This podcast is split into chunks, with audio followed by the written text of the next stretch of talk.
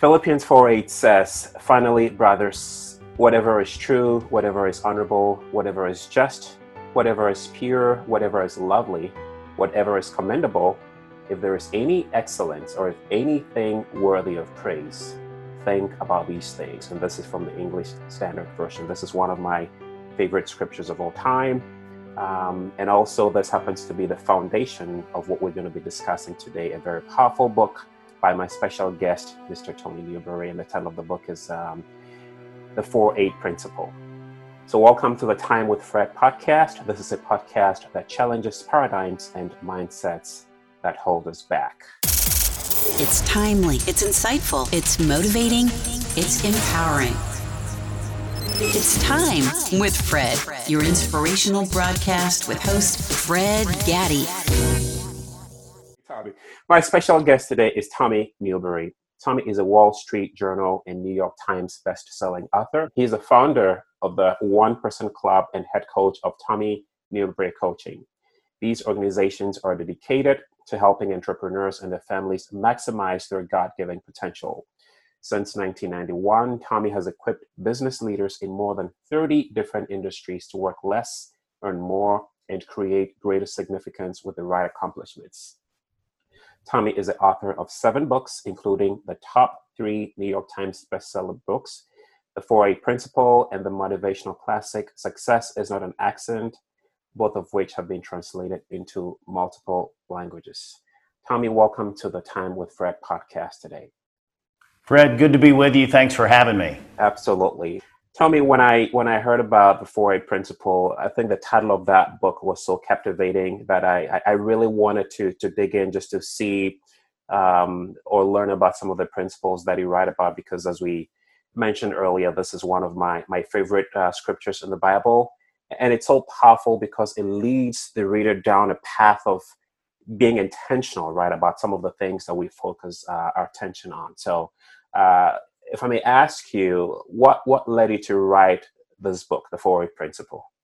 Well, it's a it's a it's a very powerful message packed into just a few words. But I, I, I was speaking with somebody else earlier today about you know what stimulated me to write the book, and and it kind of goes way back in that my grandmother on my mom's side shared with me Philippians 4:8 when I was 13 or 14 years old, and the way she shared it with me was on a bookmark that I put in my Bible, and uh, I kept it with me for the next few years and through college, and then I got into coaching in my mid 20s, and I opened up this Bible that was not the one I was mainly using, but it was my old Bible, and I found this Bible verse, and I thought, oh wow I had kind of forgotten about this verse, and the more and more that I coached people, it just kind of jumped out to me that this is a big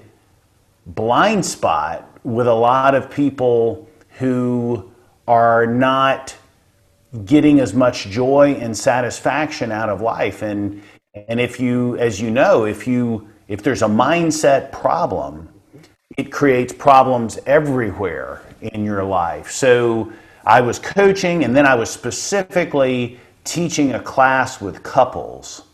And I thought to myself, you know what? Is there any more relevant area for Philippians 4 8 than in marriage?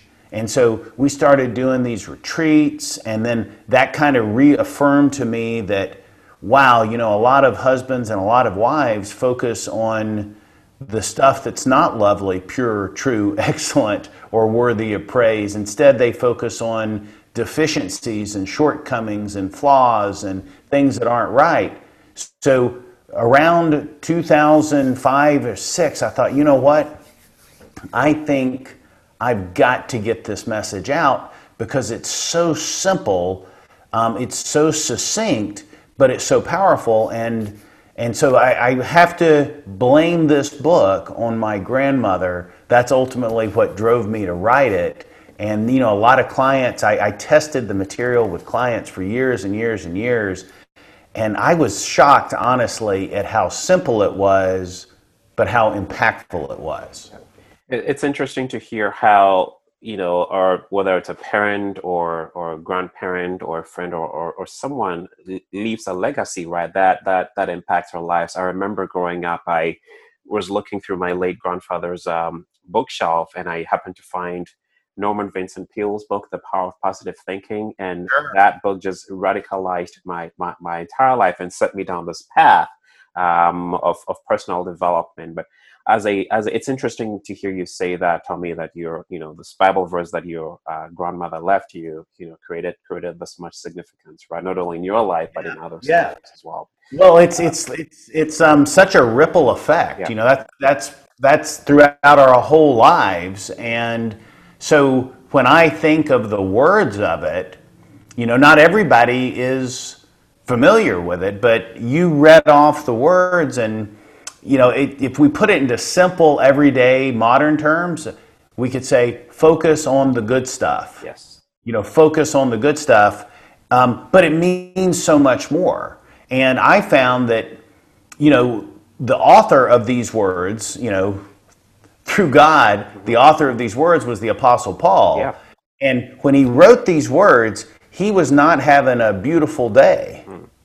He was in prison. Mm he was chained, he was under guard, and according to most scholars, he was knee deep or waist deep in sewage. Mm. And yet, his, his gaze, his mindset was upward, and it was okay, even in the midst of this junk, I'm going to put my mind toward joy. Mm. Finally, brothers and sisters, whatever mm. is lovely, pure, true, which is a cool thing because I was teaching this at a school in Connecticut a few years ago, and they all made T-shirts for me before I got there, and they they had the phrase that a lot of teenagers say, "Whatever." Mm. Um, in, in fact, a lot of grown-ups unfortunately say that today. Whatever, whatever. But it was that word art. So in the word whatever, mm. they um, they had Philippians 4:8 all the way through it, mm. and it was pretty cool. And I think that's an awesome thing because it's whatever. It's like you've got to search for it. Mm. Mm. That that's that was Paul's real directive, I believe, is he's saying, look, Tommy, so I love to put the Bible in personal terms, yeah, going, Tommy, yeah. you know, Tommy, you're not automatically positive. Mm. You got to work at it. Let me give you the instructions. Mm. Focus on what's lovely, pure, true. And, and he goes, but you're, you're not hopelessly negative either. So every day, every moment, you've got to decide am I going to focus on what hmm. I'm grateful for or what I'm irritated about? Hmm. Am I going to go toward gratitude or toward grievance? Hmm. And every moment, we've got to make that choice. And the great thing about Philippians 4 8 is each moment's a new beginning. I mean, with God, each moment's a new beginning, which means if you if you slip or you get off track, no big deal. Yeah. Just remember, each moment's a new beginning, and then go back to Philippians 4:8 as your compass for your thought life. That's really what it is, a north star yeah. for your thought life. Yeah, the true north. And it's interesting that you mentioned, and I thank you for adding that that backdrop, right, of, of what Paul is, because oftentimes we read things like this and we automatically assume that whoever is writing it or whoever is speaking these words must be in a good place, right? Often as, as, as speakers and, and writers and, and life coaches, um, yeah. you know, you, you go out there and, and people assume that because you're the bearer, right, or, or you're the deliverer of this news, that everything must be great. Oftentimes, I think a lot of people miss out on the fact that these things come from very painful experiences in life. So it's, it's great to add that Paul, who wrote these words, was not was not in a great place, right? And, when we can liken it to what we're experiencing right now in our in the world, really, in terms of you know what's happening in 2020 with COVID, yeah. with with all of this mess that we're experiencing, yeah. and here we are, we're saying, in spite of all that, right, the whatever's in life, whatever that means, choose to focus, and it, it's it's it's such a powerful thing, and and I think it it, it adds more more more substance, right, to the message that look, it's not that you got to be in a good place or, or in a great place in life where everything is rosy. Even in the painful places in life, you have to choose on some of the you know the things that are great worthy you know uh, uh, yeah well that's where it's like actually more important yeah. right because yeah. if you're in the rosy time of life you know if it's not 2020 yeah. um, then it's much easier. Yeah. So what's the virtue in being positive when everything is falling your way and and and your all the circumstances are in your favor? So the real virtue is is focusing on the good stuff in the midst of the bad stuff. But honestly, anybody that's lived any length of time knows that every day is good and bad. Yeah. I mean, every relationship is good and bad. Yeah. You know, every leader is good and bad. I mean, it's just the country's good and bad. Yeah. Today's good and bad. You know, it's just there but what we focus on will determine what we feel. Yeah. And if we dissect it one more time, it's kind of so if you look at the whatever, it's kind of like whatever. Yeah. But then it goes down further and says if there is anything worthy of praise. I mean, any unless that's a typo, I don't think it's a typo, Fred. Not, but it's not. If there's anything worthy of praise, and so I like putting that into simple math, which is if there's a hundred things that are broken, but one thing is working, hmm. this verse says, if anything, hmm. Focus Is on that working. one thing. yeah. Now that doesn't mean we don't try to fix the other things. Right. That just means we don't let those broken things govern our mindset. Because there's a good argument, there's a good argument that life is awesome right now. And there's a good argument that life stinks right now. It- they're both kind of true. Yeah, yeah. It's all it's all a matter of perspective, right? What Yeah. you focus on.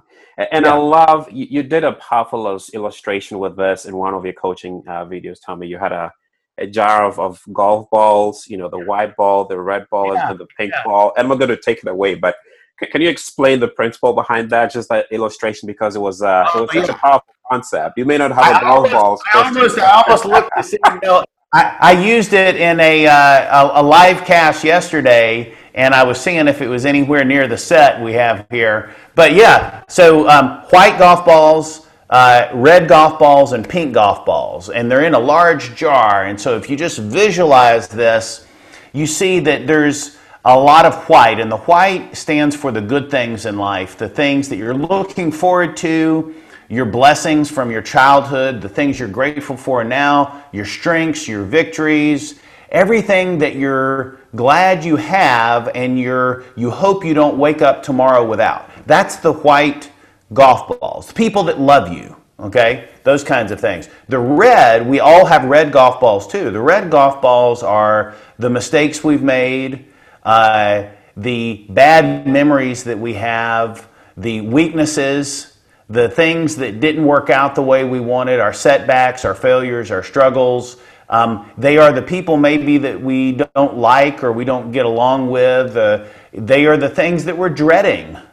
And like this year, you know, some people are dreading things. And so those are red golf balls, and we all have them. Not just globally or nationally, we all have red golf balls in our own house. Mm-hmm. And they may not be huge, but they may just be golf balls. So then we have pink ones.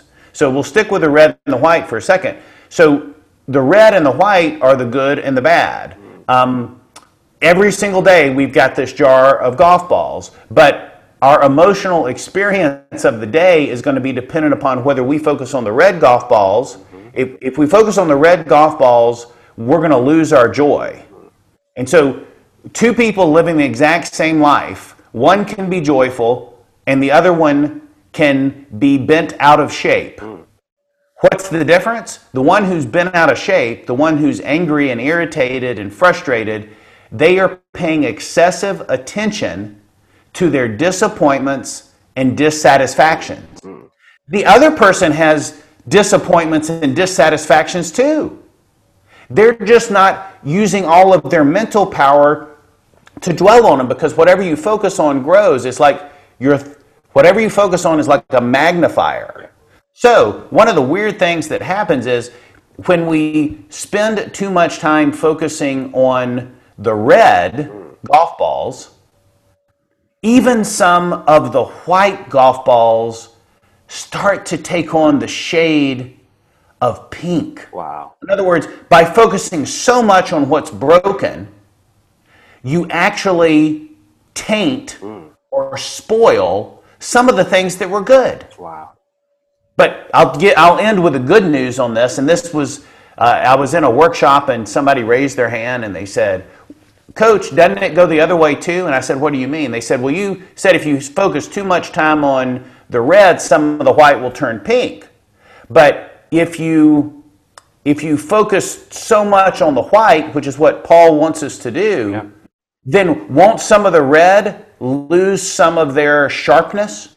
Won't some of the red become pink as well? And I said, You're right. You're meaning meaning there's two different kinds of yeah. pink. Yeah. There's pink that should have been red. That's good news. Yes. And then there's pink that should have been white, and that's bad news. Yeah. That's that, that's such a powerful concept. I mean, I, I I, got the red and the, and the and the white, but the fact that sometimes we can lose right the the I guess the substance of even the good things by focusing so much on the negative. I think that's such a powerful concept. Yeah, here's a, here's a funny story, Fred. So when I first did that illustration about a decade ago, um, I had the red and the white golf balls. We ordered them, and I was so excited to do them on stage. But uh, one of the packages of the red golf balls was lost. And um, so all we had laying around were some pink golf balls. So my assistant stuck some two or three pink golf balls in, and I didn't notice it. So I'm there on stage, and I'm doing it and lifting it up, and then I see the pink golf balls. so I had to think, okay, how do I work this into the illustration? And it actually worked well. And now I use the, I always have the pink in there, but originally it was a, it was a goof up um, that that turned into um, a, a, net positive. Yeah. So even even with those reds, right? You got you got some pink out of that. Yes. not that yeah. interesting? But Tommy, yeah. you hear people every now and then who would say, you know, I, am a realist. I like to see you know things for what they are. I'm, life is no Pollyanna. I'm not going to sugarcoat it. It is what it is. But wh- why is it important for us to to choose these thoughts, right? I mean, I, I hear them all the time, and I'm sure you have to. Why is it important not to see things always from, you know, the bad perspective, right? Why is it important to train our minds, to Paul's point again, to see things from a positive uh, standpoint? Yeah, that's a great question. The main reason I believe that, in my experience, is when you you're only you're either going to be trained one way or the other. You're going to be trained to look for what's missing and broken, or you're going to be trained to look for what's abundant and beautiful and, and what you're glad about. So if you get if you train yourself either deliberately, I suppose, or inadvertently, regardless, if you train yourself to focus on the negative, what happens is you start noticing more negative. Mm. So in other words, it it programs your aware it programs you to be more aware of the rotten stuff in the world. And there's plenty of rotten stuff in the world. The last thing we need is a, a negadar a radar up there that points out to us the subtle negativity and everything. I mean we're going to notice plenty of it already. So the more you focus on negative the more you notice the negative. Yeah. but the flip side is also true. Yes you, so if you had asked me why is it important to focus on the positive or the white golf balls, because it causes your awareness of your surroundings and of the world, it, it allows you to see more of the good stuff. And then why is that important? Because you experience joy. Yes.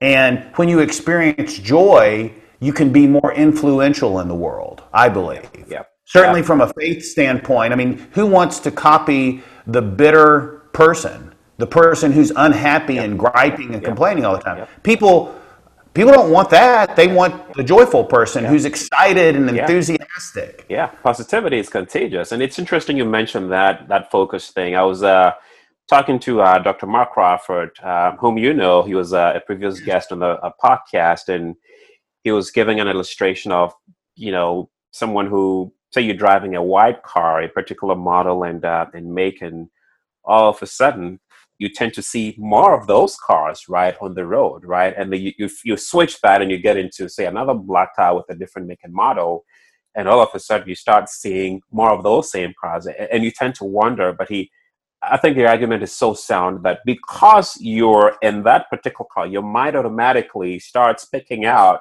right? Those same cars, it's not that there were fewer or less of those cars on the road, but because you have that car, or anything really for that matter, you tend to, your mind starts to pick out and recognize some of those same patterns. And I think that could be true, right? With positive stuff or negative stuff, right? The more you focus on that negative yeah. stuff, right? Yeah. It's, it's like, um, it's, uh, it, it happens in a lot of different areas of our life, yep. but I think so much of what we want, we already have. Yes. We just shut ourselves off yeah. to it. Yeah. And if we would just get out of our own way, we would see a whole new world. We would become. Uh, you don't need to be perfect, first of all, with like practicing 4 8. But I do know that every time I read it, and you're probably the same way, every time we read it, it reminds us of the fundamental. Yep. And then, at least for the next few hours, we're more in tune with the right way to yeah. think. Yeah. But that's that's so powerful and when we focus on something that we want, we start to see the paths yeah. to get it. Yeah. If if we focus on the the negativity, then we just see more negativity and it brings us down and we get less enjoyment out of life. Yeah. So if there's something I've missed and we live multiple times, then maybe we'll get another shot at it. But as far as I know, we only get one shot at life. Yeah. And why spend it, you know, confused, dazed, and frustrated? But again, I think problem solving is is a 4-8 activity. Mm-hmm. I think brainstorming, come, trying to uh, work on a solution to difficult issues is a good, positive 4 8 thing to do, but it, that doesn't mean that you describe and redescribe and marinate in the problem or the symptoms of the problem. It means you ask questions like, what if? Or could we do this? Or you, you simply paint a picture of the solution or of the desired outcome, even though you don't know how to get there. Yeah. Because you don't, you can be positive and a realist. I, I always am fascinated with that objection to being positive because to me, you know, if I say today the, the, the country's in a mess right now, or the world's in a mess, or you're in a mess, or I'm in a mess, there's, we could probably prove that case. Mm. You know what I mean? We could probably go, see, yeah. see, yeah. Or if you just if you just assess me or evaluate me on one thing I did today or the last week, you might be accurate about that, but you've missed the big picture. Yeah. So so when you think negatively, you're inside the frame. And when you're inside the frame, you can't see the big picture. Yeah. It, you know? James Allen wrote that book um, as a as a man thinketh, right? And and that that that's really what it's all about. But in, in your that's book, and powerful. Yeah. By the way, uh, I I got that early in life, you know, in my teenage years, and I mean, wow, I reread that every year. That yeah. that's just uh, my children have read it, um, and I was a little bit inspired by it because I you know, as a man thinketh in his heart, so is he. So is he. Yeah. And, yeah, and I was thinking, wow, that was pretty cool. One verse. Now he didn't address it as much from the scripture, but right. it's still just it reeks of wisdom. It is. And then, um, you know, then there was the prayer of Jabez, and I remember thinking, wow, that's just one verse, a short little prayer, but a whole book was around it, and and I just kind of thought, you know, nobody has really, you know, I think. I think maybe just kind of thinking spontaneously, I think maybe nobody had ever done a book on Philippians 4:8 because it's such a hard standard. You know, you don't even hear that many messages and sermons and things on it. And yeah. I think the reason is you kind of it's risky to write a book yeah. on being positive because yeah. people could call you out all the time. That's right. That's right. So I think some people go, oh, I'd rather stay away from yeah, that. Yeah, yeah.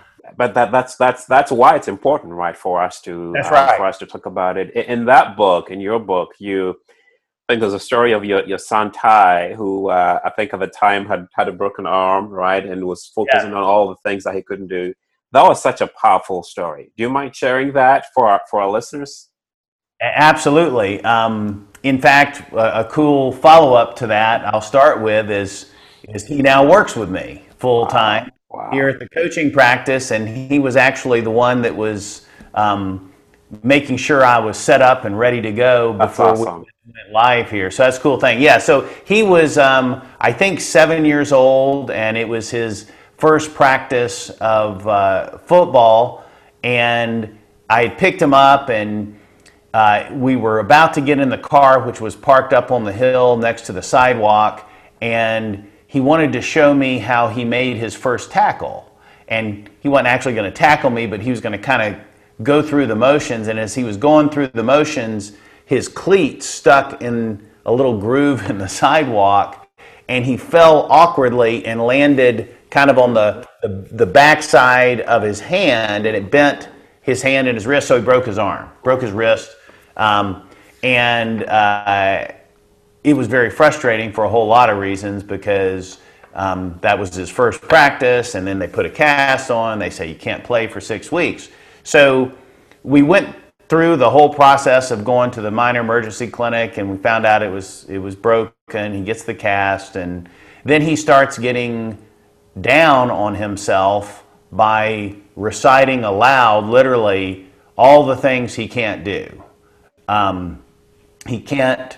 Uh, he won't be able to play football. He's going to miss the first six games. Uh, he can't play the video games he liked. He can't go swimming because he had at the time you couldn't with the cast, and he had this list mentally that he's just verbalizing, and it got to be so bad that I said, "Hey Ty, come down to my office." And so I he came down to the office. He, he thought he was in trouble or something, and I said, "Let's make a list of everything that you can do still." So you know he can he can't do push-ups, but he can do crunches.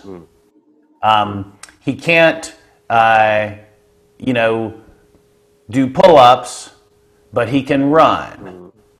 Um, he can't do some of his schoolwork, but he can do most of his schoolwork. And so we made this list of things that he could do, including he could still eat M&Ms, he could still go over to his friend's house, he could still watch movies, um, he could still uh, play Army, he used to like to play Army. You know, so he came up with a list and I said, That's enough. At one point, I said, Well, that's plenty. And he goes, No, I've got a few more. Wow.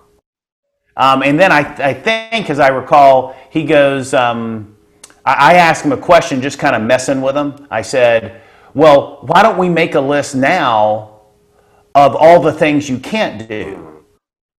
And he goes, Why in the world would we want to do that? And I said, Exactly. Yeah. And but we all have by the way, we all have a broken arm. Yes. If you think of that as a metaphor, mm-hmm. we all have a broken arm. I mean, you may the, the, the current broken arm may heal. Yeah. You know what? Then there's going to be another broken arm. Yeah. And then another broken arm. Yeah. And so there was a point in my life where I thought you could be free of broken arms. Mm. But now I've just accepted this, probably only for the last decade. Now I realize we're always going to have a broken arm. Yeah. We're always going to have a term paper that's due tomorrow. Yeah. We're always going to have an issue. So if you accept that, see, that's being a realist. Yes. So if you accept that, then you go, okay, so there's always going to be problems and challenges. And do I want to be happy and joyful as I work through these challenges yeah. and problems, or do I want to be annoying and negative and unhappy as I work through these yeah. challenges? Because those are kind of the two options. Yeah. Yeah. You know, if, if your joy is based upon great circumstances, you're going to have a tough life. Yeah. What a great story to to illustrate this point. You, you talk about the broken arm um, metaphor, which I think is really powerful. I think someone also said that, you know, you're you're you're either in some type of situation in life, in a, in a challenging situation, or you're getting out of one, or you're about to enter one, right? You're either yeah. in one of those three spectrums. And I think it's, it's, yeah, always, right? And that's not to say that we're, we're, we're pessimistic, but I think that's where the, the, the realistic part of it comes from, right? But in spite of that, we choose to focus on, on the positive. There was a statement you made which resonated so much with me. I think it was in one of your interviews, and you you made the statement that uh, the way you get to winning, or the way you get to uh, winning in life, sometimes is by failing or getting disappointed, right? And that disappointment that you experience does not mean that it's the end of it, but it's actually a part of that process. And, and, one could argue that, well, you know, say one could get fixated on the fact that you failed or you got disappointment. And so that's where it all stops, right? But that's actually part of the process. You fall, you get back up again, right? Over and over again until you get to that destination. Do you mind yeah. sharing a little bit of that, uh, some thoughts on that, uh, Tom? Yes, it you know you're we, we have the uh, for for now anyway we got the the freedom to fail and the freedom to succeed and and, you know, I wanted my children to experience failure early in life mm. because then they realize, oh, you can bounce back from this. You know, if you're if you're always protecting yourself or your loved ones from failure or setbacks or struggles, then they don't learn and they don't progress. And so, really, the earlier in life, and I've talked about this with uh, Dr. Crawford a lot, the earlier in life that you experience adversity, hmm. uh, the more resilient you become as you get older, and it's actually very healthy.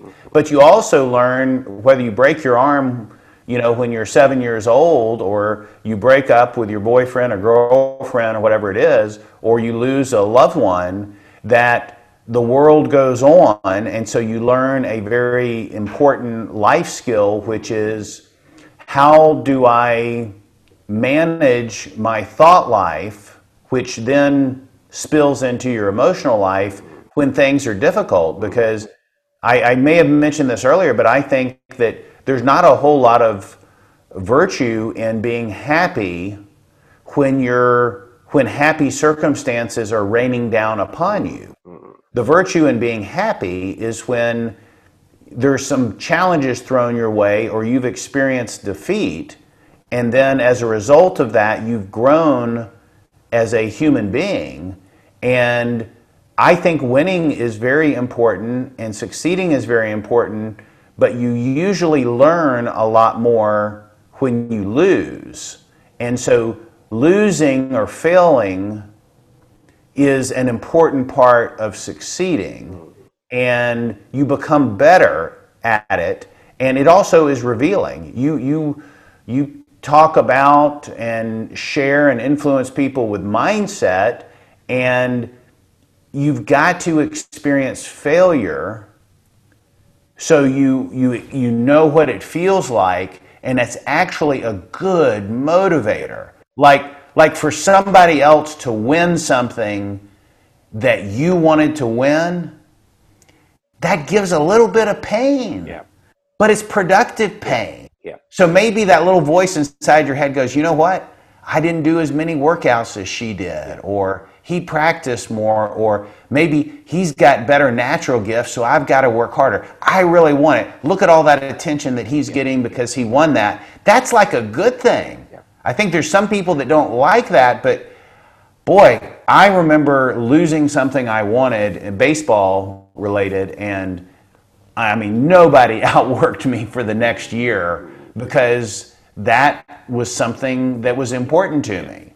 And it's failure is not that bad. Yeah, yeah. I think it was John C. Maxwell who wrote the book uh, "Failing Forward," which I think is um, is, uh, is one of the best books ever written. But Tommy, one of the practical ways, and this is where we get into the practicality of things, uh, you, you, you made the argument that it is important to start your day and end your day with strength, right? Start the first 15 minutes of your day, you know, either thinking about something positive in prayer, meditation, whatever, and do so um, when you're about to go to sleep. And I've, I've read this, there's several uh, schools of thoughts and, and, and you know, um, authorities that have uh, underscored your point. But I must admit that last night was one of those uh, nights when I botched it completely because I spent those last moments watching the debate, and I'm oh. going to leave it at that. So I, I got myself all worked up before going to sleep. But uh, you know, but, that's a point because um, if we ever do watch a TV show or a news program or something like that, um, a good thing to do is instead of then trying to go straight to bed is to interrupt that thought process with something positive. So, you know, go, okay, I just watched this and this, this, this, you know, set my mind going in the bad places or whatever. So you, you, you read something positive. Mm-hmm. You do a devotion. Mm-hmm. You listen to a positive mm-hmm. podcast. You do positive affirmation. You put your earbuds in and you listen to a guided meditation. Or you go for, even though it's late, you go do a little exercise routine. But I'm glad you brought that up because some people will only do one thing wrong, and that is they will not be intentional with the last 15 to 30 minutes before they go to sleep. And in you might have been heading this way, but to me, book ending the fastest way to get your mindset elevated and upgraded is to be intentional with the when you first wake up. I call it the early morning success ritual. Yep. Sometimes the early morning joy ritual. I'm just focusing on joy, but let's call it the EMSR, your early morning success ritual. And then at night, which leads to a successful morning, mm-hmm. a nighttime success ritual. The, it, the nighttime can be five minutes or 10 minutes, but the morning is something you do spiritually, something you do mentally or directionally, your goals, your mission, and then something physically or movement oriented. Yep. But it's very important. such a powerful concept. Um, and, and Tommy, as we kind of, you know, bring this home a little bit, they, they may, I try to make this, um, you know, practical for someone who may be watching or, or listening to us and, and saying, oh gosh, I mean, where do I even start, right? All they may have experienced this year is, is just maybe one bad event after the other. There are some who've lost loved ones, which we're not minimizing. There's someone, there's some who've lost their jobs. This, there's just, it's just in all this, you know the racial and, and, political and all of that stuff. They're they're folks who just can't dig themselves out of whatever mess in which they are. How do they how do they how do they where do they go from here right? Any any practical lessons or tips for for someone right now right now who may who may need that? Absolutely and i mean this year we need it more than um, than ever you know? But but really uh, you know this is uh, a tough year. That that's a reasonable way to explain it for a lot of people, but we all have to remember that that some people uh, this year is not anywhere near as tough as last year for them. In other words, because they had some some personal tragedies that had nothing to do with COVID or politics or anything like that, and it came for them in 2019. And and for years, I've said, you know, that um, in reflecting on 9/11 uh, that you know f- th- that is unparalleled. But a lot of people on the individual basis have their own 9/11. You know, when they get that that phone call at 2 a.m. Uh, you know, from the state troopers. Yeah. You know, in in the town where their child goes Yeah. to college yeah and it brings them to their knees. And so we all, that's all going on, but this year, what makes it different is it's kind of collective. You know, we're kind of all experiencing different aspects of it in one way or another. And so, the, to me, the most important thing we can do is I like to use this word flood. We flood ourselves immerse ourselves, we flood ourselves with positive mental nutrition. Uh, back when computers came about, there was a phrase regarding programming which was GIGO, which meant garbage in, garbage, out. yeah Yeah, but I, I don't understand why the G has to be for garbage because that was obviously a pessimist. It could just as easily be good in, yeah good out. Good out, It means yeah. the same same thing. So so now when there's a lot of stressful events or events that frustrate people and so forth, and fear, fear. There's nothing more um, damaging than fear. I, I mean, I just I nothing will dissolve a healthy mindset more than fear. And um, fear is the root of all negative emotions. So if we go, okay, I can't control world events, you know, I can't control world events. So what can I control? I can control how much good content I pour into my mind. So, what I read, what I watch, what I listen to, what I surf, and what I converse or talk about. So, in other words, not just waking up in the morning going, huh, what should I turn on? But knowing that tomorrow I'm listening to an audible book on the 4 8 principle, or I'm listening to an audible book on atomic habits, or you pick it, but something that is uplifting, inspiring, encouraging, and reminds you of the great plans that God has mm, for you. Mm. And, and you just try to get more in of the good stuff mm. than the bad stuff. And then I would say budget your news watching, okay? Because we don't need to be, I mean, what, what if you had a ticker constantly, you know, in your face all day long that said every time you had a negative thought or every time you made a mistake or every time you thought an unkind thought or spoke an unkind word or you had a, a constant ticker reminding you of all the mistakes you've made in your entire lifetime. It would be awful. So, I, you know, the sensationalizing of world events, you can't participate in that and maintain a healthy, success oriented mindset. You just can't do it. But you want to be informed? Good.